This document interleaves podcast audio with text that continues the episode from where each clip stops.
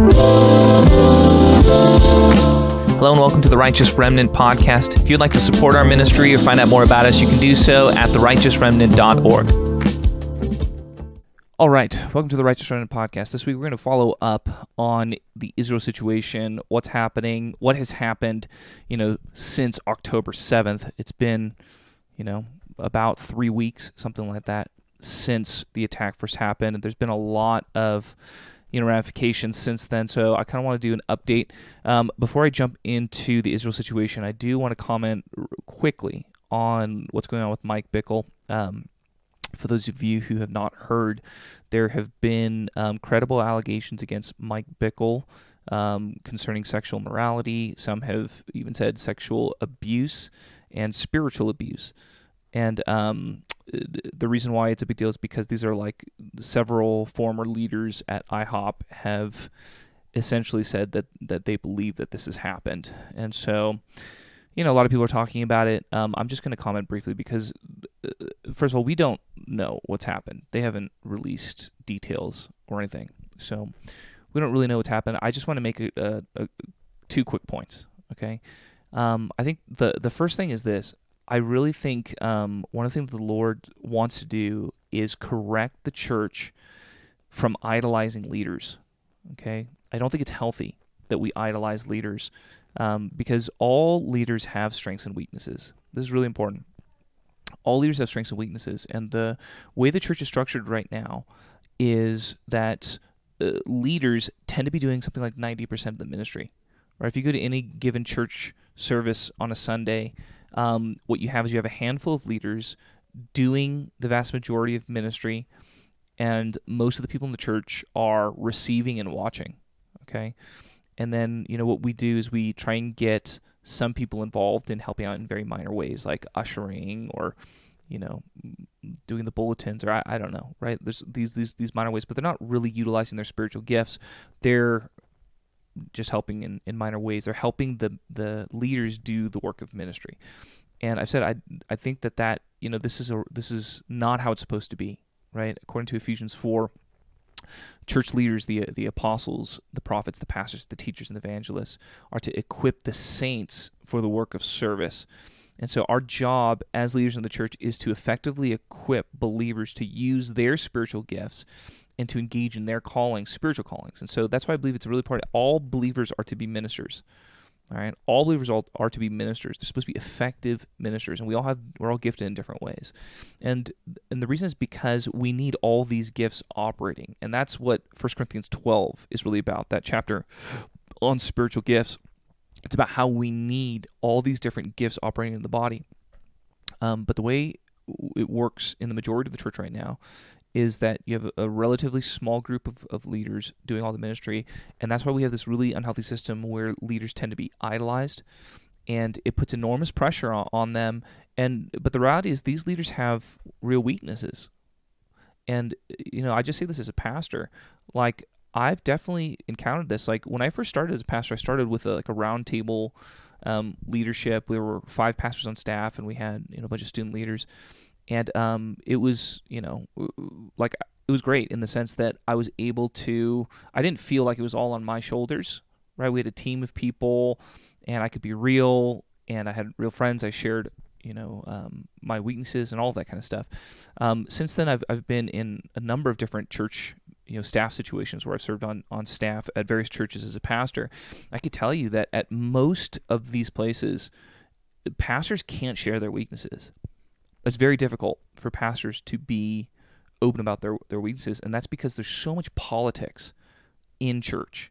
okay, there's so much politics in church, and what I mean by that is, you know, in in most churches, there's this very unhealthy culture where you know people are trying to get their way with what they want in the church, and they there's like this competition between factions of the church, between people in the church, all wanting different things. And th- the problem there is that we use weaknesses as leverage to get our way in churches.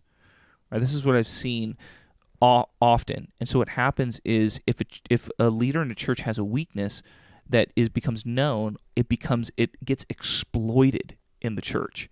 And so what it does is it creates a culture where leaders have to hide their weaknesses. They can't be real people. They can't share what's really going on with them. And and it and it, it drives this religiosity where where the leaders are feel this pressure to put on a, a, a show or put on a mask and not be authentic and genuine. Well, that affects the culture of the church. Everybody's like that then. And and that's why we have so much unhealthy church politics and so much unhealthy competition and all this type of things. And uh, idolizing leaders is part of this because if a leader can't share his weaknesses, his or her weaknesses, then the church doesn't know about them. And so all they see are their strengths, right? They see their speaking, they see their all this kind of stuff. And and oftentimes there's this chasm where there's these leaders and you have to be like morally perfect. And so a lot of people in, in the congregation feel like, oh, I can never be you know a, a, powerful minister because I have all these moral problems, these things that I struggle with, and you know these areas of immaturity. But the truth is this: I say this, you know, as as a leader, we all have weaknesses. Okay, all leaders have weaknesses, and you know. I'm I've been you know leader in local churches for a while now. I can tell you that pastors have real weaknesses. I'm talking about super gifted. You know, you can be extremely mature in one area, and extremely immature in another area at the same time. Okay? And that's that's the reality and that's what we see in scripture by the way, right? Like it's really rare that in scripture that you see someone like Daniel. Like what was Daniel's weakness? I don't know. I don't know if it really presents almost any weaknesses, you know. Um, but pretty much all the other leaders that I can think of in scripture, they really show their weaknesses, right? And I, I appreciate that about the Bible. Like uh, the clear example is David, right? David look, David committed greater sins than almost anybody else, right? Like amazing, like to, you know, he uh, he slept with a woman, but it wasn't just adultery because he was the king, right? So there was probably a pressure aspect. You know, some people argue that he raped Bathsheba. Um, I don't. There's no evidence of that that it was rape, but there was a power dynamic in the sense that he's king, and who knows if she could have said no or felt comfortable saying no, or we don't know. You know. Um, so we speculate. Um, but what's what's worse is that he tried to cover it up and he you know he killed her husband and like that clearly happened right so he committed great sin um, and yet david was still considered a great king by god the lord forgave him of his sin even though it was a big one right and there was a price to pay right his the child died um, but God didn't throw David away. He was still precious. Like we still remember David as a hero. Okay? Like I feel like if if that happened today, if you have a leader that did something like that today, he would have gone to jail and we'd all think of him as like a failure. you know, he'd never be allowed in, in, in church ministry again. You know, and I just want to say that I don't think that aspect is healthy, right? I don't think we should throw people away. Okay? Um, and that's I think the problem when I look at this situation it seems like people want to take sides in this. And I just want to lovingly say, like, there are no sides. We're all family. Okay, Mike Bickle is family. And to be clear, I, I don't know what he did and what he did not do. But what I'm saying is that even if he did, you know, the worst, if he sexually abused people, in my eyes, he's still family. All right? He's he's someone who's been an amazing influence on me. Like he's he's a tremendous leader. All right? And if he did something terrible, yes, he should be disciplined like all of us, right? Like we we we reap what we sow, okay? But my point is him sowing evil doesn't negate all the good he has sown. All right? What I know for a fact is that he has sown so much good.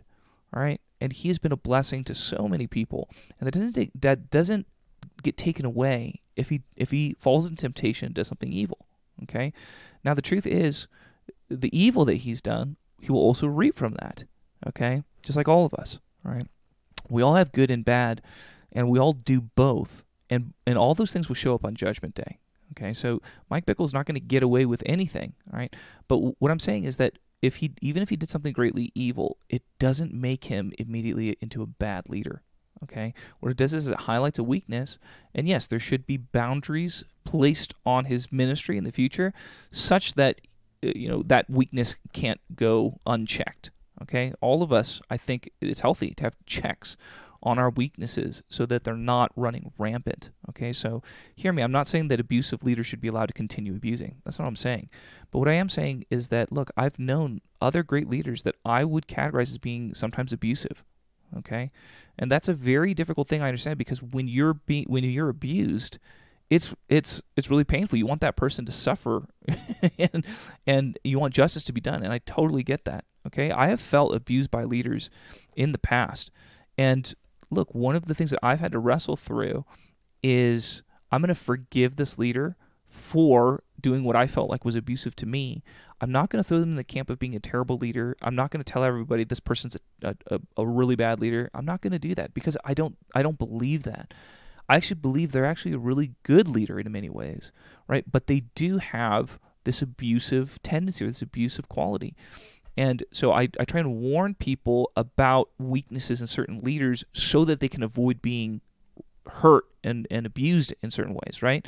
But I still want them to be able to receive from the good that those leaders have. And uh, having like holding these things in tension, I find is like really hard for people to do. And I get I I get it. It's hard for it was hard for me to to go through a lot of these circumstances. Like the first time I felt abused by a leader, you know, I had to forgive that leader every day for over a year. And whenever people would speak like well of that leader, I'd be like, you know, I'd get an angry inner, you know, on the inside, I'd get angry, like, oh, but you don't know this about that leader, right? I get it. I've wrestled, you know, with the pain of being hurt by leaders in the body of Christ, okay? But what I'm saying is that uh, as I fought for full forgiveness of that leader, I what I got was a balanced understanding of who that person was, right? that yes, that person was dangerous to some degree in certain areas, but that person was also doing a lot of really good ministry. And that's, look, that's the hard part, okay? That's the hard part. We're all mixed in this thing. And, the, and more than that, we're all family, all right? And so what I, what I find is that people tend to ping pong. They go from idolizing leaders and thinking they're so amazing, and then you know, if they get hurt by them or they see a major flaw or major weakness in that leader, they go to the other side where they're like they're terrible leaders. You know, they shouldn't be allowed to do this. you know, they shouldn't be allowed to be in in charge of anything. You know, and I'm sorry, it it's non, neither of those things are true. Okay, neither of those things are true. This is why I, I really try and counsel people. All all people, first of all, need to learn to be followers. We all have to be followers Okay, even great leaders are still followers of of those in, in authority to them. It's always going to be Jesus in authority to them, right? Um, but all of us are under authority. Okay, everyone has to learn to be a follower. That's one of the requirements in order to be entrusted with true spiritual authority. Okay, and you know the point that I'm always making, you know, in this podcast is that look, all of this this life is is training for the next life. That is my that is my paradigm. Okay, in my perspective, okay, if you never get entrusted with great earthly authority, you're not a failure. That's not that's not a failure, okay? Because everything in this life is about receiving from Jesus rewards and um, authority for the next life. And so that's what I'm all about. Okay, so my point is, there's many people who've been extremely faithful in this life. They've never had high authority. Okay, and I, I wrestled through this theologically. You know, I'm thinking about like, for example, for example, women.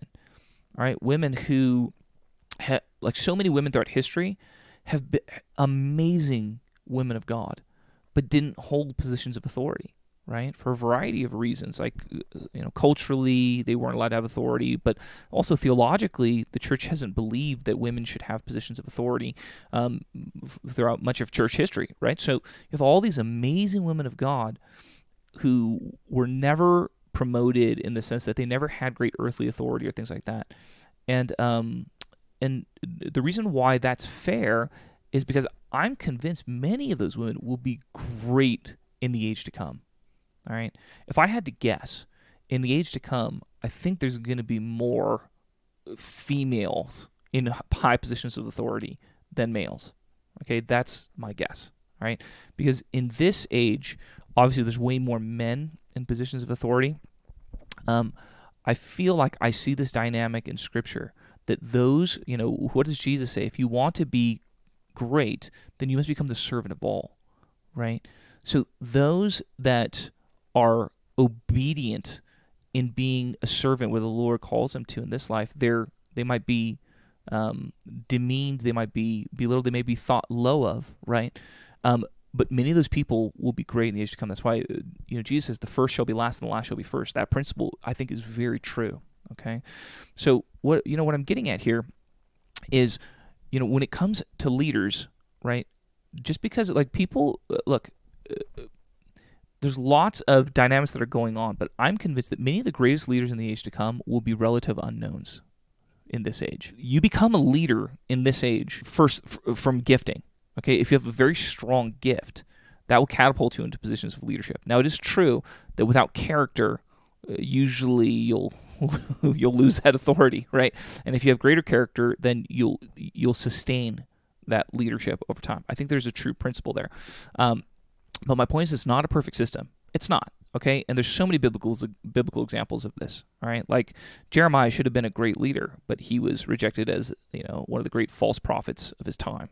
Um, but you have amazing people like you know I, I always think of you know Zechariah, John the Baptist's father. It's called he was a righteous man. Okay, was acknowledged righteous. Mary, you know, was highly honored. You know, I think in the Catholic Church they they maybe take it a little too far. I don't really know what Catholics believe about Mary. Obviously, I know that they pray to her and stuff like that. I don't know to what degree they consider her great. I'm sure they consider her pretty great. Okay, um, but on the Protestant side, we don't really think Mary is much special. You know, um, but you know she may be a person of great authority in the age to come. You know, my point is, all these people that had very little authority in this age, um, they're going to be you know, glorified by the Father. We just don't know. Okay. And so my point is this it's really important not to idolize people because of their great gifts. Scripture does not say that the people with, you know, the strongest gifts will be the greatest leaders in heaven. That's not how it works. That's how it works on earth. Because gifts are impressive to people, okay? Because we can't all do them. Okay, so when you see someone with a great gift, it you know, it's easy for us to get really impressed by that. Okay, and I get that. I get impressed too. I'm like, oh my gosh, that person raised a dead guy. That's amazing, right? Like I want to be around him more, right? I get that. Okay, um, but the but the truth is this: that you can have somebody with great gifts and they can have major character problems at the same time. And to be honest, it, it happens a lot. Okay, it happens a lot. So don't idolize people. Recognize that the people with great gifts you know, are probably going to have some character things, and you're probably going to end up seeing them if you get close enough and you stay around those people long enough. You're probably going to see some character flaws. Um, but at the same time, we don't throw people away, right? Don't ping pong between idolizing and throwing people away. No, look, we're all family in this together, and we're all jacked up in some ways, and we're all gifted in some ways. Some of us realize our gifting more than others, but in the age to come, we're going to be far more powerful and far more gifted. The gifts that we have are just, you know, a, a portion of the Spirit. Okay, in the age to come, we're going to have the fullness. Okay, so it's going to be, uh, you know, our gifts are going to be at a completely different level in the age to come. All right, and that's why in this age, character is the main thing that's being tested. Okay, so um, when it comes to Mike Bickle, this this section when I was planning to do this short, but you know, I'm I'm verbose. Okay, um, when it comes to Mike Bickle, hey, I love that guy. I love him. Okay, even if he did, you know, whatever, right? Um, but to be clear, he he may not have done anything. Okay, we don't know. We're gonna we're gonna find out more, I'm sure, but only the Lord knows the full picture. So no matter what happens, you know, let's let's love Mike Bickle, and obviously it's care for anybody that has been wronged. Okay, we're all family together. Right, we're all going to press through for healing, uh, for full forgiveness, um, and you know, let's make the church a family. Right, that's God's desire right? That our churches, our ministries be a family. Okay, we don't throw people away. We're committed to loving people no matter what, no matter what sin they fall into. Okay, um, I will say that I think in the charismatic church, uh, we do, you know, because we emphasize the gifts. Right, we believe that we're to pursue gifts, that we're to utilize spiritual gifts. Um, we have a passion for that, which is a good thing. All right, but one of our weaknesses is we tend to idolize giftedness. Okay, that is one of our weaknesses, and I think um, you know the the cessationist church, the church, the part of the church that does not believe in gifts, they see that dynamic pretty clearly in the charismatic church, and and they hate that, right? The hype, all that kind of stuff, which I totally get. Okay, I think they're they're right to not like that, but they're wrong to not pursue the gifts. Okay, it's strengths and weaknesses. Okay, and their family. All right. Amen. Enough on Mike Bickle. God bless him. Lord, we just pray that you would guide this entire investigation process. We pray that righteousness would prevail, that justice would be done, that mercy and grace would cover everyone. Um, there'd be full restoration, full healing, Lord God. In Jesus' name we pray. Amen. All right, let's talk about Israel. Okay, um, it's been about three weeks since the attack. Um, I think there's been a lot of developments. Okay, um, the the first thing I'm going to say is I think the two state solution is dying. Okay, um, I'm going to play this clip by Bari Weiss. Bari Weiss is a former reporter at the New York Times. Um, if you have not read her resignation letter when she resigned from the New York Times, I would recommend you Google it and check it out because she kind of explains that the New York Times has been taken over by the far left, and she's a moderate Democrat. She's a Democrat. She's Jewish. Um, if you know, you know uh, much about Jews, something like eighty percent of American Jews are non-religious. Okay, so I don't think she's a religious Jew, um, but she's a Democrat, and and that's true for the vast majority of Jews in America. Okay, they they tend to be Democrats and they tend to be non-religious. Okay, and so Bari Weiss fits that mold. Um, but she talks about in this clip about how her belief in the two state solution is dying. And this has been the dominant, you know, solution that Americans have believed in for a long time. Okay, and, and, the exception to that is is on the evangelical side, right? As evangelicals, um, many evangelicals, like myself, believe that God has given the entire land of Israel to the Jews. Okay, um, but obviously that's kind of a religious perspective, right? We see those promises in the Bible, and we're saying so. We think that's that's what should happen here. Um, but obviously, if you're not a Christian or you don't believe in these biblical promises, um, then you're like, okay, but what's a what's a logical, what's a reasonable solution to this problem? And the dominant solution and the position of the United States has been a two-state solution, and that's been the solution since Israel was created. Right, the United Nations gave a mandate um, you know, passed a resolution for a two-state solution. You know, some of the land would go to the Palestinian Arabs, and some of the land would go to the Jews. And um, obviously, the Arabs were not happy with that at all, and so the Arabs attacked the Jews, and they have been attacking the Jews on and off, you know, for you know the past seventy years since the nation was founded. And so that's what's been going on. And uh, what you're seeing now is that uh, people are are not believing anymore that the two state solution can work. Okay. And I actually think that's progress. So here's the clip. But as a liberal Zionist mm-hmm. and not a religious Zionist, I have always believed that I don't care what holy history has happened in a place, if it can bring peace and save Israeli lives and save Palestinian lives and bring peace to the region, give it back. It doesn't matter. And so you would give back the entire West Bank? I've always believed in giving back the West Bank if it would bring peace. Unfortunately, in the wake of this week, that view of mine that I have held for my entire adult life has been shaken to its core. How can I, how, like, what would that look like for the security of Israel to simply give it all back? What happens if Hamas or another terrorist group comes to power there? The pullout from Gaza was instituted by one of the most hawkish prime ministers in Israeli history, Ariel Sharon. And yet the majority of Israelis and the majority of the Jewish world supported it because that is how desperate they were for peace. And I think that one of the shatterings and the reckonings of this week is what do you do when your neighboring population does not actually seek peace? Like what? what ha- it's not that the people don't, but the leadership doesn't. What do you do? I mean, if you the go, leadership they elected. Yeah. Yes. What does that mean? Right. What does it mean? This is the question we're all wrestling with. When we had Sam and Eric in here, I brought this point up many times. I mean, I, I well, I mean, obviously, I don't know what the solution is, but I don't think anybody does. That's why it's it's going on, right? That's why it's an unresolved issue.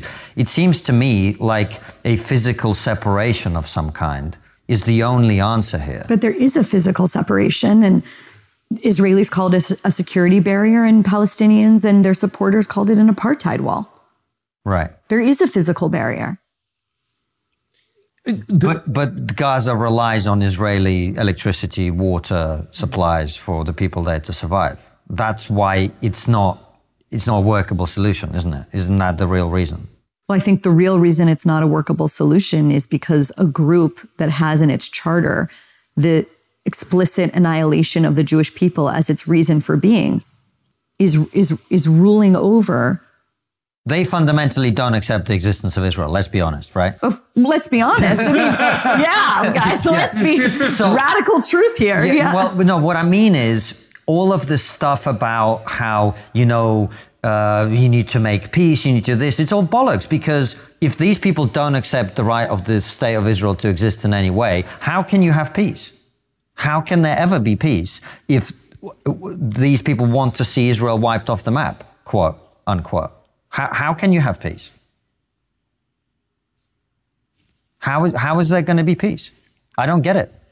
I don't know. I got to be honest with you. Like, as of this morning, peace is the last thing on my mind. The sure. first thing on my mind is how can Hamas and the threat that it poses be destroyed? I agree. Yeah. No, and, and it's the right reaction. It's understand Hamas, Israel has to destroy Hamas. There's no question about that. But ultimately, if we're talking about civilian lives and people living and surviving in Israel and in Palestine, at some point peace is going to have to be made. And I just don't see what that looks like. I don't get it. I don't I don't see what the solution is. I have to be honest, today I don't see what the solution is either. Yeah, that's fair. And a lot of a lot of the slogans that I've written and and chanted for my life, uh, my entire life about a two-state solution, about the ability for there to be peace, about I, I feel mugged by reality mm-hmm. in this week. All right, so that was Bari Weiss, you know, talking about how her belief in the two-state solution is dying, and I, I actually think that's progress. Okay, and what I mean by this, what I mean by that is this: I said in in the last episode that you know, as a Christian, I believe that God is sovereign, and that you know, when we're talking about who gets what land, that God in the scriptures very clearly says that He's the one that decides that. Okay, and that is a, this is a big worldview difference, right? Because this is, I believe, the biblical worldview. You believe that God apportions land and that He removes people from land, He gives them more land, and that and He does that um, in relation to His judgments and a nation's righteousness. If a nation is more righteous, He gives them more land, something like that. Right, and I would say that there is definitely an exception to that, in that he uses some nations to judge others. And so what you see in, in some of these judge judgment nations is that he gives them a lot of land and then quickly catastrophe happens to them too and they and they lose it. And so I'm thinking of like you know, um, the Mongols. I'm thinking of like Alexander. I think you see that pretty clearly with Alexander. Alexander conquers a huge empire and then he dies very young, right? And his empire split up uh, amongst the four, and of his four generals. And um, I'm just saying, I see this pattern in history where you have these nations that are not necessarily super righteous, but what happens is God gives them authority to judge other nations. Okay, so he's judging other nations through this nation. But if, but generally speaking, if you see a nation that um, acquires land for and holds on to it for a long period of time, I generally think that's because that's a judgment from the Lord for their righteousness something like that. Okay. Now, obviously, a lot of people are going to take exception with this because I think this is a very biblical worldview. And unfortunately, most Christians are not even educated on this particular aspect of the Bible, right? We don't talk about this aspect much, right? But this is obviously a very big deal if we're talking about geopolitics, right? And this is this is uh, one of the major controversies in the earth is who deserves what land. And there is no good reason from a humanistic perspective, meaning a non biblical perspective. You're just trying to reason, okay, who deserves what land? There's no good reason, right? Obviously, you have Native Americans in America who are upset that, you know, the white man came and took their land. And there's a lot of bitterness on a lot of these, on the, a lot of the reservations. And, you know, a lot of people, especially more, especially on the left, are very sympathetic to that. Yeah. Like, didn't we just take their land? And I will be the first to admit, I think there were some wrongs done by you know the early American government. You know, I think they broke some promises to the Native Americans, and I think there was, you know, evil done. But at the end of the day, I do believe that it was a judgment of the Lord to give the land to this this U.S. government. Okay, and obviously people are not going to be happy with that. But I, I think that's the the best explanation. I think that's what manifest destiny was all about. By the way, right? when we talk about manifest destiny, that was the belief in the early American colonies that um, that God had given the land from the Pacific, or excuse me, from the Atlantic to the Pacific, right to the U.S. That that was our destiny. Okay, I think that was a prophetic word. Okay, I think that was a prophetic word, and people believe that. Okay, and I think there's a lot of truth in that. All right, um, but my point is, there's there's there's no better understanding on the humanistic side okay because whenever you're talking about okay well do the indians deserve this land well then the question is well how much should we give the land back? You know like is anybody really down for that? And not many people are down even though they don't have a good justification for why we should continue to retain the land right? Except that you can continue to go back. Meaning if we if we were to give land back to the native americans you know which tribe okay? Like okay we give it um you know we can give it to the navajo tribe. Except perhaps the Navajo were in that land before because they took it from another tribe, right? And should we go back and give it to that first tribe? And it, what's the idea here? That whoever was there first gets the land forever? is that how this works? You you have your right to the land is forever because you found it first. And and nobody really believes that. So my point is there is no clear understanding of who deserves what land. All right? And obviously we're running into that when it comes to the, the state of Israel and the Palestinians. Who deserves that land? And that's not a question that, you know, the humanistic perspective has any real answer to, for. All right. And so um, the prevailing wisdom has been well, hey, there's two groups that really want the land. You know, they want it more than anybody else. so let's do this. Let's have them share the land. Okay. And um, the Jews were happy with that. The Arabs were not. Okay, and um, for many years, I think the paradigm for most Americans was well, the Arabs feel that way because they were there and they feel like they have a stronger claim on the land. All right, and so basically, we were trying to work with work with them, like, hey, how can we reach a solution? You know, is it that you want this city to be in, included in your piece of land, right? And and Americans have been trying to think like that, like, hey, how can we reach a compromise? Okay, um, but I think the key piece that's been missing, and the reason why this two-state solution has not worked, is because we've not been thinking from a religious perspective, and the most of the people in that region who are Arabs are thinking from a religious worldview. Okay, uh, look, if you're a Muslim, you believe that it is the destiny of Islam to take over the entire world. Like that is the goal. That's how you you reach the goal. Okay, the goal of Islam is world peace in a sense. Okay, because Islam will conquer every other people group, will conquer every other nation, and will install Sharia law all over the earth. And once we all have the same law, we worship the same God, then we'll have peace. Right, that's that's the idea. All right. Um, so if Islam has controlled the Middle East, you know, for hundreds of years and is supposed to be spreading out from there through jihad, all right? How can you have the the center of the Middle East, this small piece of land the size of New Jersey that we now call Israel or Palestine, how can all of a, all of a sudden that not be Islamic, right? And and it's it's even more offensive because it, it includes Jerusalem, which is the third holiest city in Islam. Um, the Dome of the Rock is where, you know, in Islamic belief, Muhammad ascended to heaven. All right, so this is a big deal. You can't lose Jerusalem. All right, and but you have to understand from a, Muslim point of view, it, this is offensive. The idea that the Jews would take any land in the heartland of Islamic territory. Okay, and that's the part that you know Westerners you know, it's not that they didn't know about it; they just didn't take it serious enough. They're like, well, you know, they're they're going to get over that, or we can you know, figure out a way to do it. but Bari Weiss here, and I think not just her, I think many are starting to understand a two-state solution is not going to work. All right, it's not going to work, and it's not because Israel is against that. Okay, Israel is pretty consistently for a two-state solution. They want a two-state solution. They want peace. Okay, even if they have to give some of their land away. Right, um, but the the Muslims are not. All right, um, the uh, you know the Houthis from Yemen have officially declared war on Israel now. Why the heck do they care? Because they're they're Muslims.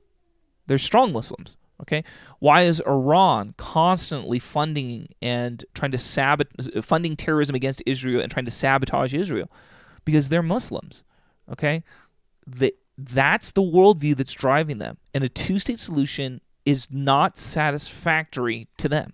Okay, and so I think a lot of people are waking up to the the realization a two-state solution is almost certainly not going to work okay?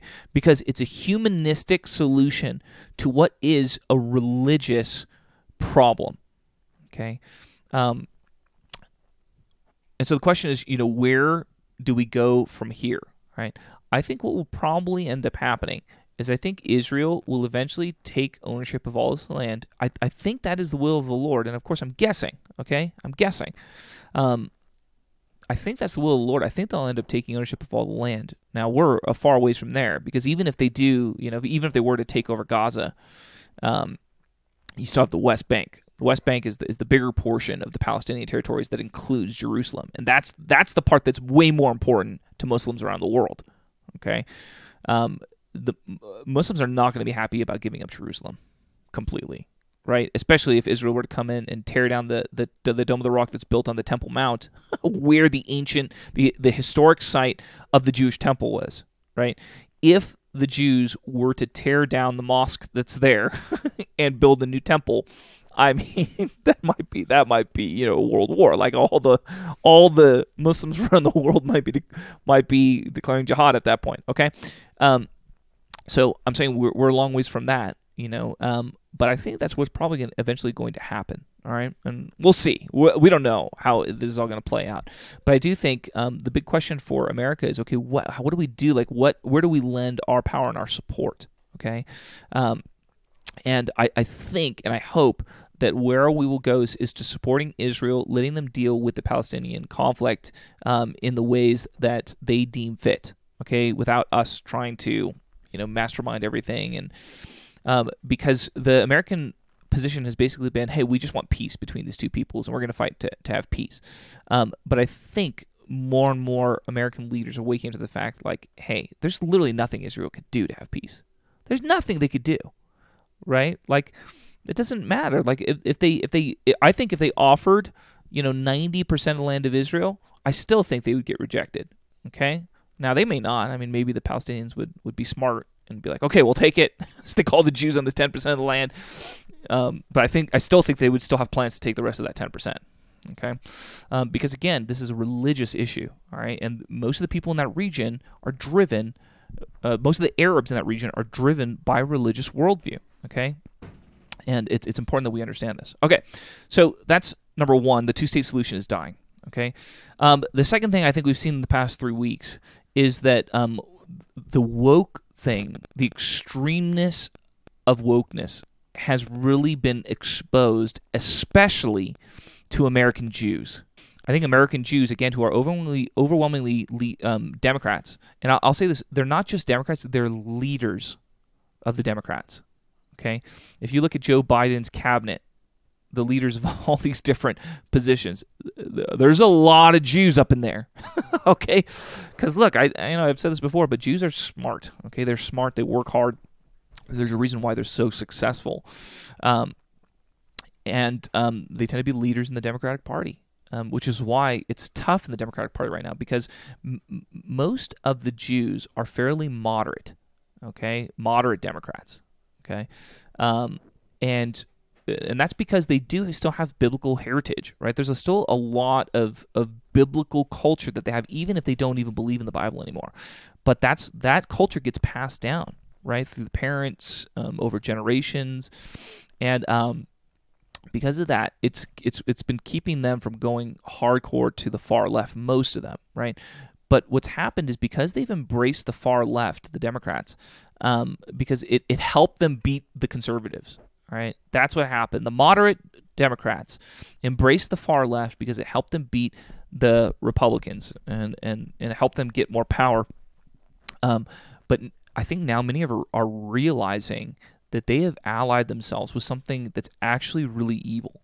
Okay, and um, th- this is this is really unfortunate. You know, the Jewish people have been the major preachers of Marxism throughout the 20th century. All right, they were the major preachers of Marxism in Europe. Um, but what you've seen is that when the when the Marxists come into power, um, because it's it's Marxism is is a a worldview of power struggle. Okay, so it's not about what's fair; it's about whoever takes power gets to do gets to have their way. All right, and so whenever you know you're driven by that worldview and you finally get power, you seize it. Um, it tends to be you know you you you take as much power as you want, and the people who are idealistic in the sense that they hope that those who would take power would share, you know, and uh, that's never how it works, right? And what's happened is that this Israeli conflict has really awoken the far left, and what you see is you see outright um, support for Hamas. Okay, Hamas is a terrorist organization. Okay, but that is not how many people are, especially young people, see Hamas. Okay, like look at this. This is um, a Harvard Caps Harris poll. Okay, I have the data here from a pretty recent poll. And they asked a bunch of questions. One of the questions was In general, in this conflict, do you side more with Israel or Hamas? Okay, now 84% of Americans side with Israel, 16% of Americans side with Hamas. I'll just say that, that is insane. Okay, that is insane that 16% of Americans side with Hamas. Hamas is a terrorist organization. They just committed so many atrocities. Okay, that that is amazing because the way that the question is, is worded is not you know Palestinians, it's Hamas specifically. Okay, so 16% of Americans support Hamas versus Israel, which is crazy to me. But the crazier thing is it's it's all about age. Okay, if you're 65 or older, only five percent of, of people 65 or older support Hamas. Okay, if you're 18 to 24, which is the youngest demographic on this poll, 48 percent. 48 percent, a roughly half of young people support Hamas. Like, like that is insane. That is insane. Okay? 18 to 24, we're talking about college kids and those that just graduated from college. Half support Hamas, a terrorist organization. That is insane. Like it's hard for me it's hard for me to process that. I mean, and I've been, you know, yelling about the radicalization in colleges for a long time now, right? But the point is this uh, those of us on the conservative right have been yelling about this radical radicalization. But what's happened in the past three weeks is that finally, and I say this like finally, some moderate Democrats are like realizing, OMG, our colleges have become radicalized. you know, it's like, dude, we've been yelling about it for like 20 years now. like 20 years we've been yelling about this. I literally, you know, I showed data that said that something like 95%, it, it's not exactly 95, it's, it's around 95% of donations from Ivy League staff go to the Democratic Party. 95%. And I share that with, with moderate Democrats. And they're like, yeah, so. And uh, I it, if that bothers me so much because what it shows is that they're they don't care that the system has become super corrupt as long as it favors them. Right? And I've and I've tried to point out no what but how do you think that happened? How did it happen that the universities became dominated by Democrats? And a lot of moderate Democrats, I'm talking about moderates, you know, they don't want to think too hard about that. They don't, well, you know, like Republicans are stupid, you know, like, you know, conservatives don't like to say they want to go out and make money because they're greedy and all, like these types of reasons. And I'm like, it, it look, I want, I want to love and say this. Moderate Democrats have much more in common with moderate Republicans than they do with the far left, in fact. Okay? But because the far left was allied with them and they, and they shared power in the same political party, they fell for all of their lies, like hook, line, and sinker. All the demonization that the far left has done of the moderate right. The moderate left, like they bought it all, right? Like, oh yeah, Trump. yeah, he's a racist, bigot, homophobe, right? He lies constantly. That that was all what was being preached by the far left and the moderate Democrats. They bought all of it. They're like, yeah, yeah. And then what started to happen is that some, like a handful of these moderate Democrats, started to to be like, but wait a second, what about this? And I'm talking about guys like Elon Musk. All right, started to go, but wait, what about this? And guys like Tim Pool, and guys like Joe Rogan. Okay, these were all moderate Democrats. And now it's guys like Bill Maher. All right. And these are all, you know, moderate Democrats. And they started to wake up and be like, you know, Bill Maher, uh, because of like the COVID stuff. He's like, wait a second, what, what are we doing with all this COVID stuff? He started to question it. And then all of a sudden, he's getting slammed as being a far right, alt right Nazi. Okay. And that's the same play that the far left was doing to the entire right you know, like the moderate right. And the moderate Democrats were buying it all. They're like, yeah, yeah, all those Republicans, they're all racist, homophobe, bigots, you know, that, you know, belong in another century until they started questioning some of the stuff themselves and and now they're getting canceled. Now they're the ones getting, you know, attacked. And that's exactly what's going on here. Okay, because what now, what you have with the Israeli situation is that you have many of these moderate Democrats who are now starting to say, "Wait, a, wait, a, wait a second, we don't, we're not on the same side of as Hamas, right? you know, like, wait a second, Hamas is, is is is a terrorist organization, right? And now what they're finding is that many of the people that they're allied with, like, no, they're freedom fighters. right? They're, they're fighting for freedom. This is what liberation looks like. This is what decolonization looks like, you know? And now some of these modern Democrats, especially the Jews, are like, wait a second. wait, wait, wait, wait. They're literally raping and murdering Jews. They're going around all of Israel murdering Jews, and you're saying they're freedom fighters? Wait a second here. And what's happening is many of these moderate Democrats, especially the Jews, are waking up that they have they've been massively deceived. Okay, and look, the truth is this. I, I'm going to say it again because I think it's an important point. Moderate Democrats and moderate Republicans have far more in common. Okay, with one another. All right, we have far more in common but what's happened is the far left has managed to drive a, a, strong ways because they demonize the right, and that served the purpose of the moderate Democrats so long as they felt like they were the ones controlling the Democratic Party. Okay, but what is actually happening is that they're they've been losing control of the institutions of the left. All right, that's what that that resignation letter of Bari Weiss was all about. She realized we lost control of the media to the far left. All right. We thought, we moderate Democrats thought we were in control, but they're the ones who are actually in control. And they took that thing over. And they took over big tech. Okay. And they're the ones who are, they've taken over a lot of places that the moderates felt like they were the ones in charge. Okay. And now it's come to a head here because you have, you have these American Jews who are very influential, okay, in the Democratic Party. And now they realize that the far left is not their friend. Okay, the far left is their enemy. The far left will absolutely buy into all the anti-Semitism. Okay, and that's because look, anti-Semitism. Christians have a much better understanding of this. Okay, look, humanists have no clue about anti-Semitism. All right, I heard Sam Harris recently talk about this, and he, he was talking about like anti-Semitic. I don't understand anti-Semitism.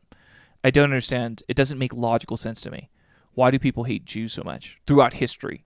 All the time it pops up. Why? He doesn't really get it. Okay, and that's because it is a spiritual thing. All right, it's so clearly a spiritual thing. All right, and this is one of the ways that you can discern what is from God and what's not from God. It says you you will know them by their fruit, is what Jesus said. You know, when you're judging false prophets, you will know them by their fruit. And what we're seeing is the fruit of the far left is on display when it comes to this issue in Israel. All right, they are showing that the anti-Semitism is a strong vein in the movement.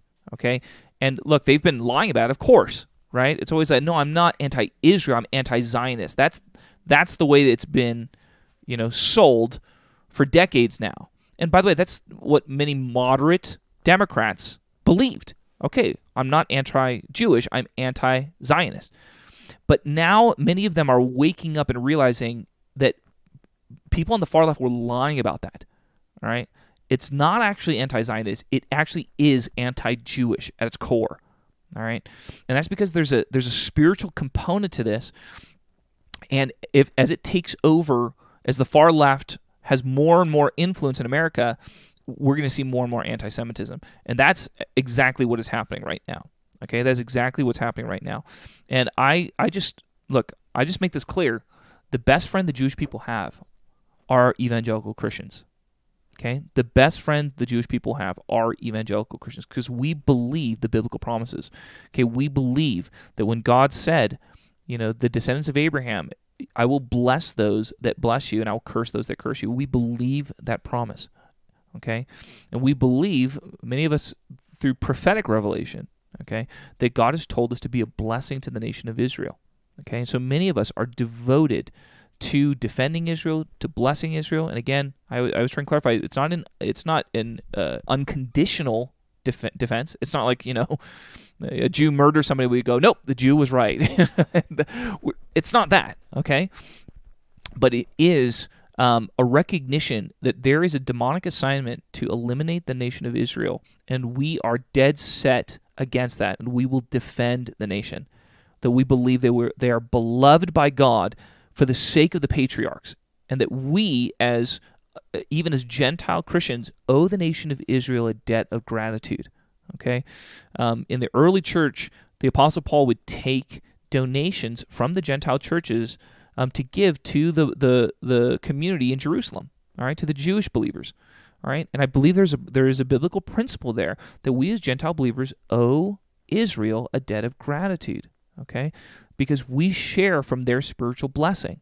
All right. They look, Abraham was faithful to God. God found Abraham, right? And God showed mercy and grace to the world through Abraham and his descendants. Okay. And that's why it doesn't mean that Israel is, you know, superior to every other nation every other way. That's not what I'm saying. Okay. I'm not some kind of weird, you know, racist against my own people for the sake of Israel or something like that. That's not what I believe. But I believe that um, you know many of my heroes are Israelites. All right, we're talking about all the biblical figures. These are all Israelites, including Jesus, obviously. All right, and I've been incredibly blessed through the faithfulness of Israelites. And as a believer today, um, I owe them a debt of gratitude. And their people, and these are their descendants. These are the children, their children's children's children's children's children, right down to the generations. This is exactly what the Lord says that, um, you know, I'm the Lord, gracious, compassionate, slow to anger, abounding in loving kindness, um, and I'll not leave the guilty unpunished. But I will, you know, I forget the exact language, but I will judge the children of those who hate me to the third and fourth generations. But um, for those who love me, I will show kindness to them to a thousand generations. Right? That's what he says, and that's exactly what's going on here, right? The descendants of, of Abraham, Isaac, and Jacob, and David, and all these great men and women of God. Um, he shows kindness to their descendants for a thousand generations. That's how it works in God's economy. Okay, and that's why I support that. I understand that's how the Lord sees it, and He's my Lord. He's my master. And I believe his promises that there's going to be a great restoration of the Jewish people. We believe the Lord has called us to love Israel and to be grateful for them, right? And the way that Paul puts this, even though they may be enemies concerning the gospel, right? They are they are beloved because of the patriarchs, right? And we try to understand the Lord's heart. Why does the Lord love these people even if they reject Christ? Okay? And the reason is because they're the children, the grandchildren, the great great great great great great grandchildren of those that were very precious to him. Right? And so he shows favor on them. That's how the Lord thinks. Okay? It's not that they deserve it. Okay? Um and and I feel the same way. Okay? They've been a great blessing. The Jewish people have been a great blessing to the nations, all right? And a great blessing to me personally. All right. And so, because of that, I am devoted to defending the Jewish people, to blessing those that God has put his blessing upon, um, and, and defending them, especially from unjust accusations. Okay. And that's what we have going on here today. All right. This conflict that's going on is, you know, one of a, a, a thousand things. You know, I've, I've said before that we are living through the greatest brainwashing um, in Western culture. I stand by that. I think it's, I think it's really clear at this point you know, I, I don't know how, you know, people don't believe that, but I know there are still lots of people that don't believe that. Um, okay, but that's the second thing. All right, wokeness has been exposed especially to American Jews. Okay, um, the last thing I'm going to talk about is um, the threat that radical Islam uh, poses to the world. Uh, radical Islam is is the most dangerous um, threat to the world over the next generation for sure. Um, and it might be for many generations. I don't know. Okay. I think that it's very likely that when the scriptures speak of an end time antichrist kingdom, all right, um, it's it's it's Islam. It's warning about Islam. Okay. And that's because if if you know Islamic theology, all right, Islam believes that they're going to take over the world through force. Okay. Um, but they believe that there is going to be an end time figure, okay, called the Mahdi that's going to to return, and all Muslims are bound to follow the Mahdi when he reveals himself, okay, and join him in waging jihad against the rest of the world. Okay, it is it is literally designed to have an end time war. Okay, is designed for this. Okay, um, and I think it's really helpful to understand the paradigm of um, you know Jordan Peterson talks about it. I think he got it from Carl Jung, but you know he talks about this dynamic about how people think that they have ideas. But that's actually backwards. It's not that people have ideas, it's that ideas have people. And that's a much better way to understand history. And I, I agree with him okay and my framing of it would be slightly different and it's that you know people are concerned about you know human conspiracies like there's a lot of talk about you know the WEF on in conservative circles right that there's this human conspiracy and I do believe there are human conspiracies obviously but in from my perspective the great conspiracies are not human conspiracies but they're spiritual beings that are conspiring but these spiritual beings they use ideas to control and manipulate people so if they can get people to believe ideas, then they can control the people. Okay. And by the way, it works the same way with God, right? If you believe in the ideas of Christianity, then what happens? Then you be a, then you become a force for Christianity in the earth. Okay. And so that's why this idea of faith is so central to the Bible, but it, it's central to the to to human history. Right. Um, you cannot understand the 20th century without understanding Marxism. Because Marxism was the dominant ideological movement of the 20th century and continues to be a day today, right? It seemed like Marxism had, had basically been killed off in the late 20th century when the when the Soviet Union collapsed. But what we see is that there there's been a, a evolution and a rebirth of Marxism in another form in the 21st century, and it for sure has been the great movement in the Western world. Right, but what's happening is Marxism is the main thing that we're fighting against right now in the Western world. Um, but Islam, Islam is like a sleeping giant. Okay, we haven't had to worry too much about Islam because the the Western world has been so much more powerful than the Middle East. So we haven't really had to worry too much about Islam. but that is almost certainly going to change sometime. Okay, and the reality is there's you know 1.5, 1.6 billion Muslims, something like that, um, and there is there you know the, the way I always think about it is that you know the the three great ideologies of the earth. Okay, right now, and there's more, but there's three really big ones. Okay, and that's humanism, which is the dominant ideology right now in the West. There's humanism. There is the biblical worldview, which is Christianity and Judaism. I believe there's you know a clear link between the two, and then there's Islam. Okay, from my perspective, these are the three great worldviews that are out there. Okay, and the way it kind of works is that um, uh, humanism defeats Christianity. Right, like if it's a rock paper scissors, right? Humanism is paper, and Christianity is rock. Okay, so humanism defeats Christianity. And that's because when a nation becomes Christian, the temptation is they become arrogant and become proud, and then they become humanistic. Right, so God lets them fall into humanism uh, because it, that's part of the test. Okay, will you retain humility and gratitude to the Lord, and we continue to c- keep His commands even when you're prosperous and rich. That was exactly what happened to the Israelites in the Old Testament, Deuteronomy 6 or 8, around there, right? Be very careful to remember the Lord your God. Otherwise, when you become, when you go into the land, you inherit the land, you become rich and wealthy, you will say, um, We've done this for ourselves, and forget about the Lord, right? So be very careful. Um, that your children, that's really the, the command, is that you pass down the knowledge of God to your children and that doesn't happen um, in many Western countries because we became very Christian, we became very blessed, very powerful, and then we become humanistic. Okay, so humanism defeats Christianity, um, but Islam defeats humanism. Okay, humanism does not know how to fight against Islam because Islam is is is about coercion and force. Okay, Islam takes control; it's willing to lie.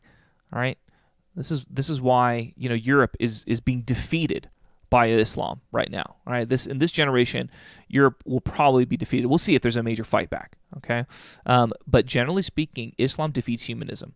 Right, and the question is, um, well, then what beats Islam? I think Christianity beats Islam. Right, we're gonna see, you know, because there, that is the the end time, you know, that is the end time battle. Okay, where you know if Islam is the final Antichrist empire. Right? Um, can it defeat, you know, Christianity? I think we're going to see. Okay. Um, I think you know Christianity will be incredibly oppressed, but will emerge victorious. And obviously, we believe that that Jesus is going to return that mix. Um, but we shall see. Okay.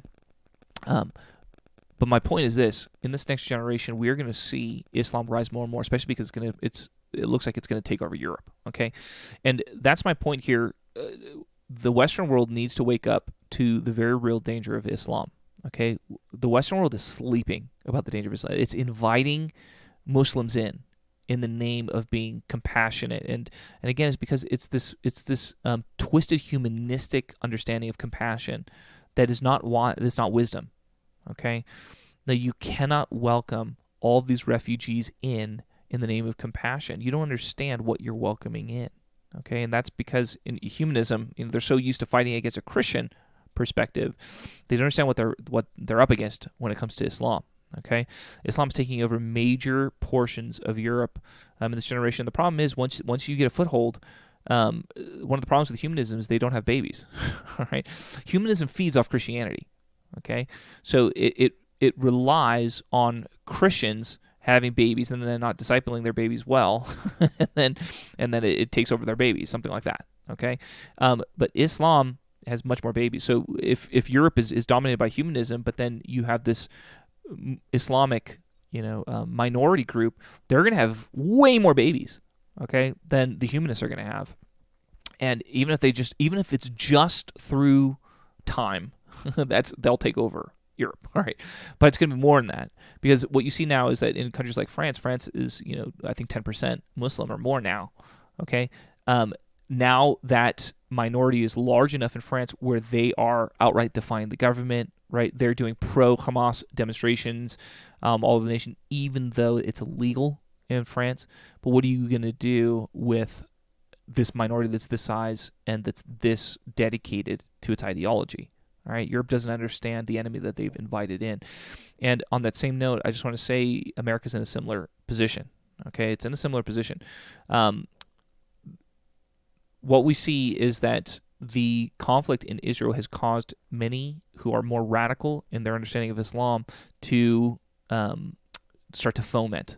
Okay, so they're doing pro-Hamas demonstrations, um, but what we've seen is is minor terrorist attacks. We've seen attacks against Jews in New York. We've seen, um, you know, I, I think there's much more Islamic activity than we tend to be aware of. Okay, um, I think it's very likely that we have um, jihadis, terrorists infiltrating the United States through our southern border. I think it's almost certain at this point that this is happening. Okay, and the problem is once they get, um, you know, installed in American society, it's very difficult to remove. And um, you know, Trump is a really fascinating and important example. Like you can tell the anointing on somebody by the demonic um, resistance that arises to them sometimes. Okay, like we're clearly seeing that with Israel. All right, God has a purpose for Israel. They've been chosen, meaning they've been anointed. That's what anointing really refers to. They've been chosen by God for a purpose, and there's an anointing on the people group. And then there is a demonic hatred and anger that arises to try and thwart that purpose. Okay, I want to suggest that it's you can see the same thing with President Trump.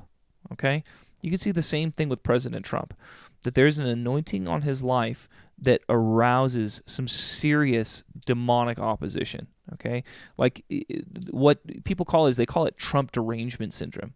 All right, because from you know a humanistic perspective, a conservative humanistic perspective, it just looks like these people are deranged, like they're crazy. They they're unhinged by Trump. They can only see his negative, and they can't possibly understand what anybody would like about him right? And they're constantly lying about him and defaming him and you know they're they're suing him to keep him from being president like they're pulling out all the stops to stop this guy and you know from people on the right were like there's these people are like deranged right? That's what they call it. But i want to suggest no it's a it's a demonic type of opposition that we're seeing okay? So one of the ways that you can tell i think that Trump has a real anointing on his life. Okay, now I, I have to stop and clarify this because a lot of people when they hear that they think I, I think Trump is like Jesus or something like the the second coming of Jesus, and of course it gets you know like that narrative goes out that these evangelicals like love Trump more than Jesus or something like that. So let me be clear, okay, I I don't think Trump is a Christian. He might be, you know, I, I don't know, but if I had to guess, I don't think he is. I I think he has tons of character flaws that seem pretty obvious to me. All right what I'm what I'm talking about is that there seems to be an an anointing on him to accomplish a certain task, right? And in the past, I've likened him to Jehu. Um, and if you're familiar with the with Jehu in the Bible, he's a ruthless man. Okay, you would not think of him. He's he's not like a wonderful figure biblically speaking, but he's very good at one thing. Okay, and that one thing is he's perfectly suited to beat Jezebel. Okay, that's his that's his thing. All right, and Jehu's perfect for that. Like, there's this really fascinating scene where Jezebel, and for those of you not familiar with the story, Jezebel is the queen of Israel. She's married to Ahab, and she's not an Israelite, right? She's a foreigner. She's a foreigner. I can't remember what people group, but she worships these other gods, and she tries to get all of Israel to worship these other gods too. So she's a really bad influence on Israel.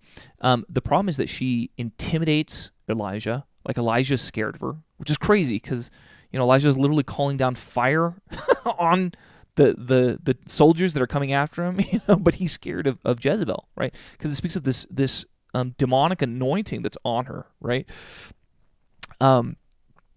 In anyways, um, she seems to be very powerful. And then there's this encounter where Jehu is, is anointed um, to fight against Ahab and Jezebel, and he goes to their house and Jezebel, it seems in the text like she tries to seduce him. Like she puts on makeup, she tries to she tries to talk to him, but Jehu's having none of it. Like he won't speak to her at all. Like and he just kills her. Right? He, he orders the servants to kill her. Um, he's just ruthless. Okay. And when you look at the fruit later on in his life, it's not like he was a great king.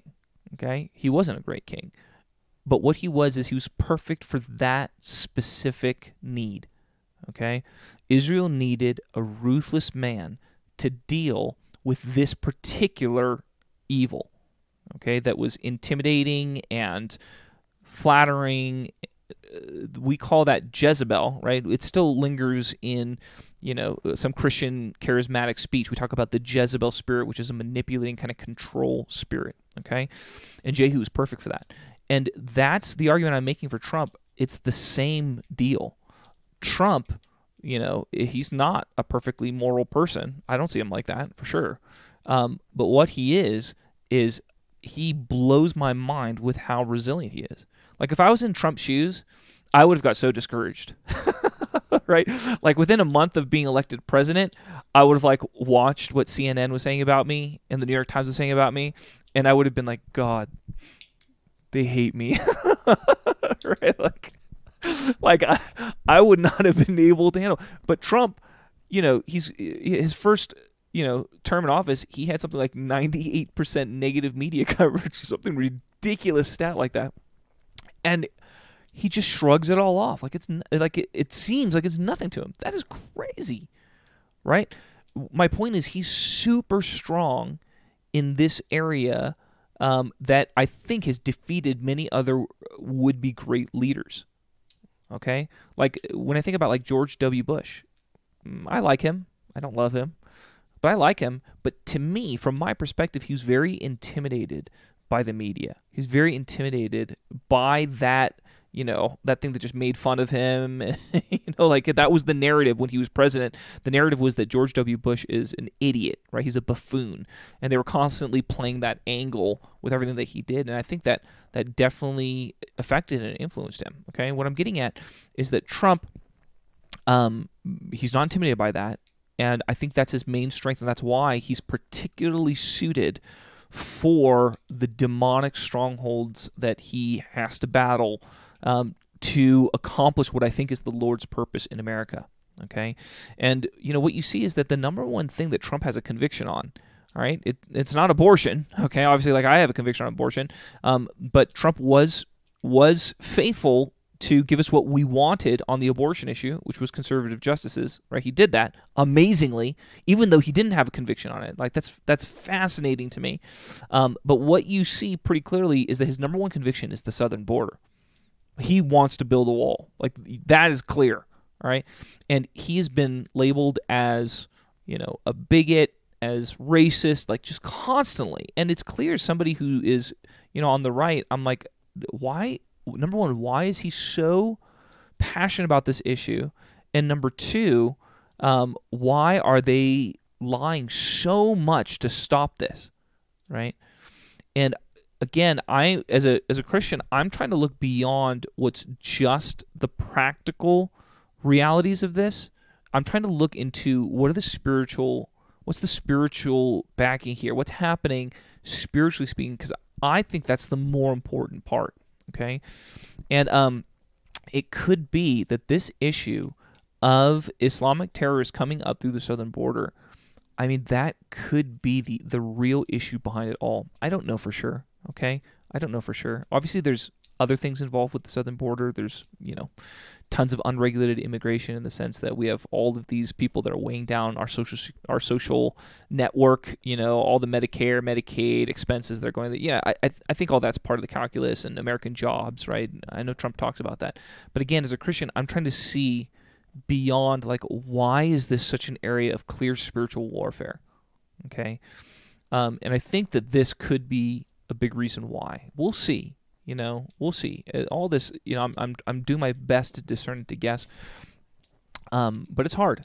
It's hard to understand these things. But uh, th- these are some of the dynamics that make me fairly confident that Trump is going to be the nominee. Um, and I think it's likely he'll be elected.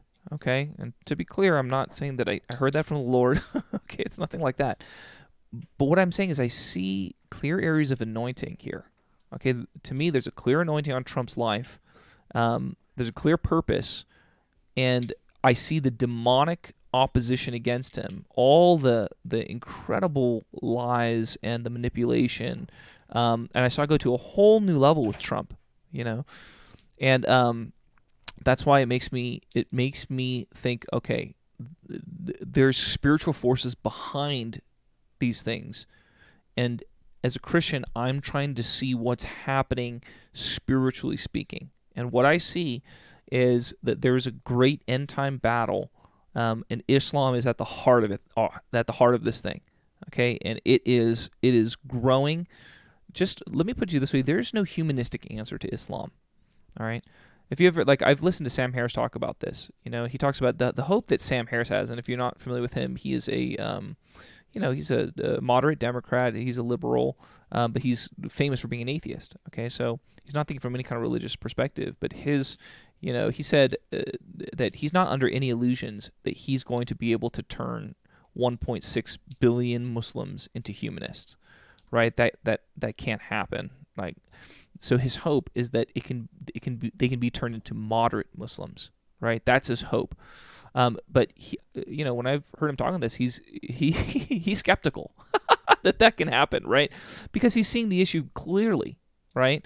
And you know, Sam Harris gets in a lot of arguments with people on the far left, and they accuse him of being, you know, racist and Islamophobic and all this kind of stuff because he points out uh, something that's very true is that it's it's not so easy to interpret the Quran in a moderate manner. Okay? It's not so easy right? In in Christianity, it's much easier to interpret the Bible in a in what we would consider a more moderate manner. Like you don't see, you know, Christian terrorists all over the place. Okay?